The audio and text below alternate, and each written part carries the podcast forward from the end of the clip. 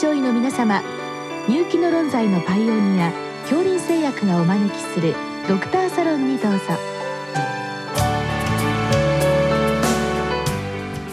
今日はお客様に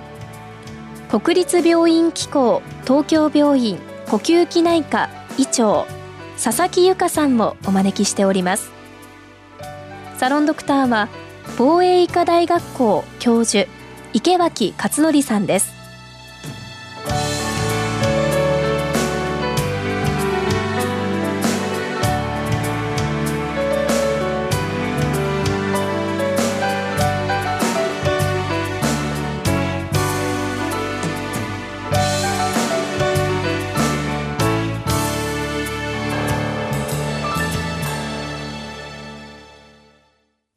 佐々木先生こんばんは。はい、こんばんは。あの稀にというか時々この非結核性抗酸菌症、えー、NTM ですねその、えー、大多数を占めるハイマック症の、えーと、質問をいただくんですけれども今日はあの、えー、新しい治療があるようなんだけれども日本で使えるんでしょうか？という、えー、質問をいただきました。まあ私の理解では先生この NTM の治療というのはえー、基本、えー、3つの薬を併用して、まあ、なかなかこう長期的に使っていくという意味では、まあ、ある意味患者さんの負担も、えーと、ある病気というふうに思っているんですけれども、まあ、この肺膜症に関してもいろんなこう程度というんでしょうか病気の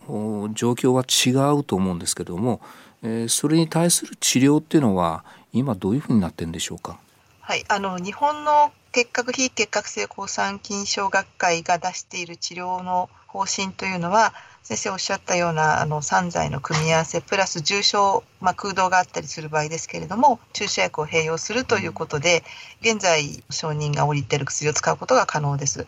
そしてあの2017年にイギリスのあの学会が、そしてあの今年ですね、アメリカを中心として、まあ、ヨーロッパの学会も含めたガイドラインが改定されまして、まあ、その一番新しいものを説明させていただきますと、はい、空洞のないあの結節気管支拡張型の場合は経口散剤ですね、うん、それからあの空洞のあるものに関してはまあ注射を併用、うん、そしてあの6ヶ月治療しても菌が消えないものに関しましては、まあ、注射薬のアミノクリコシド薬、えーあるいは吸入のあの新薬ですね。それを併用するという形で、えー、ガイドラインが組まれております、うん、はい、ちなみに基本的なところで確認ですけれどもこの3剤併用というのは、えーと、大体もうその3剤というのは決まっているんですか？はい、決まっております。で、あのマクロライド系抗菌薬と、リハマイシン系抗菌薬、そしてエタンブトールという薬の組み合わせなんですが、今まであの日本はマクロライド系の選択がクラリスロマイシンだけだったんですが、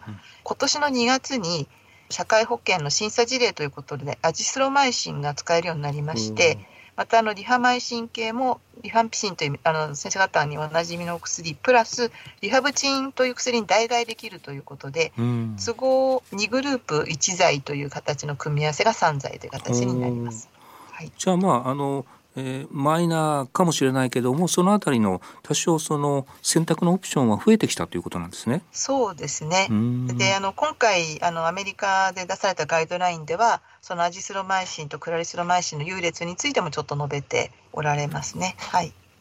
まあ、あの特にこのクラリスマイシンっていうのは単剤で使うと耐性を起こしやすいということをよく聞いてますけれども、はい、まあ、その耐性を起こさないためにも他の薬で体制を起こさないように支えるというそういう理解なんでしょうか？はいそうですね、あのよくあの結核の治療なんかと比較されるんですけれども、あの実はこのお薬であの特にマクロライド経口菌薬とエタンブトールという薬の組み合わせは、あのその両者があることがキードラッグになってまして、うん、その2つの組み合わせがまあ土台、そしてそれにまあ第3の薬としてリハマイシン系の抗菌薬が加わるというスタンスであっていいと思っております。うんうん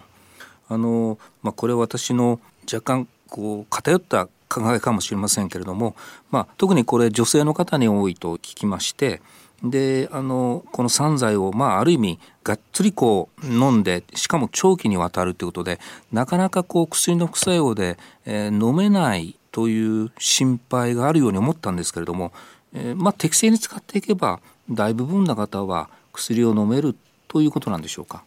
はい、あの確かに薬の副作用ということが非常にあの恐れる方が多いんですけれどもお薬の持つ意味を知っていただくこととそれからあらかじめ副作用について適切にあの説明を受けることであのきちんと内服していただける方が多いです。またあの副作用が出た時にはやはりあの主治医の先生とあのよく相談をしていただいてそれであの少しさじ加減を加えていただくことを、うん、あのご相談なさってもいいとは思います。はい。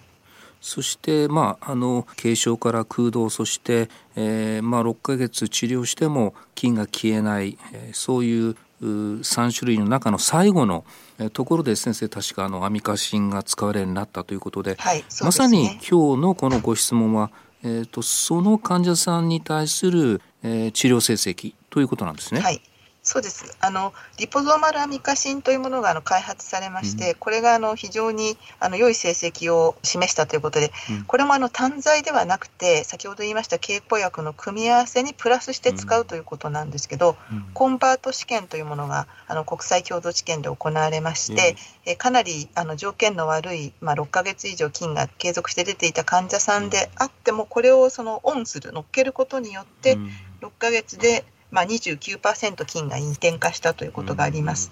ですのであの非常にあの期待されている治療法が今回ガイドラインに載ったという形になります。私もあのオリジナルは全部読んでないですけれども通常その核炭の菌の陰転化が、えー、29%、えー、コントロールで9%ぐらい、はい、そうです。こんなにも先生差が出るっていうのはなかなか臨床試験でないんじゃないですか？あの私もないと思います。であのこの成績はやはりあの患者さんたちも分かりますので、うん、この、えー、リポゾーマラミカシンについてはあの非常にその使用が待たれるところではあるとは思います。うんはい、これはあの、えーと、リポゾーマルなあそのアミカシン製剤っていうのはやっぱりちょっとこれは特殊なその製剤化で作られてるわけですか？ああのやはりですね組織の移行性とかですね、うん、そういうものに関して長けているということがあると思います。あとはあの患者さんの気管支に対しての刺激も考慮してということになります。うん、はい。まあ、これはあの先生の患者さんも参加されたということで決してその欧米の患者さんに特化して聞いてるというよりもむしろ、えー、いろんな人種で聞く可能性があるというふうに考えてよろしいんですよね。ですね。あの論文を見ますと各あの言い方悪いんですけど人種の方が入ってらっしゃる知見ですし、うん、これをあの日本で行っているもののあのまあ、リードした方というのは、うん、あの福十字病院の森本先生と慶応大学の長谷川先生ですので、うん、やはりそういう先生方のあの見識が入っているものだと私は思っております。はい。まああのそういう成績が出たからすぐにまああの臨床で使えるというわけではないと思いますけれども、まあ、そんなに素晴らしい結果が出るとどうしても日本の患者さんもできるだけ早く使いたいと思われると思うんですけどもそ、ね,、はい、そのあたりの現状というか展望はどんな感じなんでしょう？はい、あの薬剤の承認というのはあのやはりあのきちんとした組織で、うん、あの審査していただかなくてはならないので、これについてはあの会社の方々に期待するところだと思いますし、うんうん、またあの吸入療法ということで吸入する機会も必要ですし、ね、それをきちんと整えていてあの申請を出していただければというふうに願っております。であのただアミカシンには注射製剤がありまして、こちらを今まであの吸入として各国では使ってまいりましたのであのこの製剤について日本であの吸入薬として使うことができないかということも考えなくてはいけないかなと思っております。はい、あそういうことなんですね。リポゾーム化されていない、はい、まあそのままアミカシンを、えー、通常のこう吸入でも代用できないかということなんですか？はい、そうですね。ただそれはあのやはり日本ではまだ論文が多くありませんのであの保険適用ではないものですので、うん、あの各国のデータを見ながらあの私結核非結核性抗酸菌症学会に属しているものですから考えていかなくてはならないかなと思っております。あと先生あのこれもあの基本的なことで確認したいのはその三剤併用に対して、まあ、何か、まあ、ある意味重症の場合にはアミノグロシク系の注射というのはまあ一般的に標準で、はい、その注射とはまた違う意味でこれはあの吸入の方が効果があるという意味なんでしょうか？あの注射を行うということは医療機関に受診しなくてはならないということがありますので、はい、患者さんの利便性を考えてみると、まあ、自宅でできる吸入療法があのいいということもあります。あとあの全身投与になってしまうので他の臓器に対する影響ですね。腎、機能とか聴力ですね。そちらを考慮しなくてはならないということがあります。ただあの日本ではそれまでストレプトマイシンしかあの1台しか選べなくてこれが緊急だったんですけれども、うん。うんえっと、2年前からのアミカシンという注射薬が使えるようになりまして、こちらもあの点滴のような患者さんお楽な場合もありますから、ね、え入院されている方なんかは有効だと思います。うん確かにそういう意味ではあの点滴でアミカシンは使えることは使えるけれども肺によりまあ選択的に、え移行できるこういう吸入というものの期待が、えー、まあこういう成績で高まっているということなんですね。そうですね。わかりました。はいあと先生今日の後半の部分の質問はですね、えー、まあ長崎大学が中心になって腸内細菌と非計画性抗酸菌症に関して何か知見がやられているようですということで先生これご存知ですか？いや私もあの存じ上げなくてですねあの、えー、ちょっと長崎大学の先生にあのいかがなものでございましょうということで伺ったところでありまして、はいはい、まだこれからという内容ですので今あのご存知のように腸内細菌について非常に関心が集まっているところですから、うん、こういうあの新しい取り組みをすることで、まあ、治療薬が特効薬的なものはない非結核性抗酸菌症の患者さんに何かあの良い結果をもたらすものがあるのではないかという、新しいあの見方ですので、うん、その結果を待ちたいところだなというふうに思っております。まだご質問のその治療どうでしょうかという答ええー、まだまだちょっと先ということですね。そうですねまだまだ先になると思われますがあの期待するところは大きいというふうにあの思っております。まあ、今日はあの非計画性抗酸球症なかなか治療が、えー、難しいというまだまだ確立された治療がないと私理解していた中で、えー、非常にあの画期的な、えー、成績を紹介していただきました。先生ありがとうございました。こちらこそありがとうございました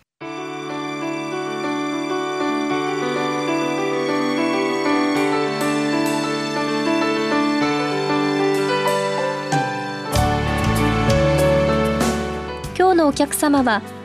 国立病院機構東京病院呼吸器内科医長佐々木由香さん。サロンドクターは防衛医科大学校教授池脇勝則さんでした。それではこれで恐林製薬がお招きしましたドクターサロンを終わります。